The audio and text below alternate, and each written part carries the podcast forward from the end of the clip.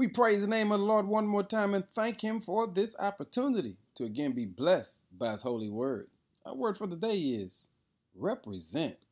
The word represent simply means to be a substitute in some capacity for, to act the part of, or in place of. And the Lord has called you and I today to be His representative. We've got to represent God in this world that someone will know God is still alive, God is still in control, God is still in charge. In Colossians 3, verse 17 says, And whatever you do or say, do it as a representative of the Lord Jesus, giving thanks through him to God the Father. And today, you and I have the great distinction of being able to represent the Lord.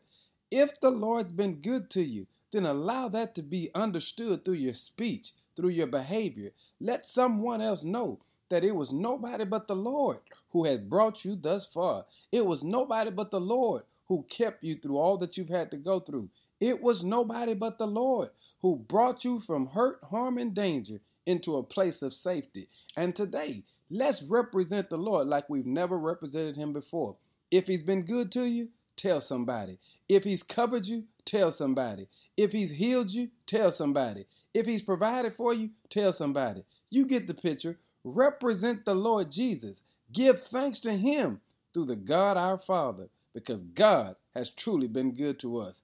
And whatever you do or say, do it as a representative of the Lord Jesus. Now go ahead and represent today and give Him some glory. In Jesus' name, amen.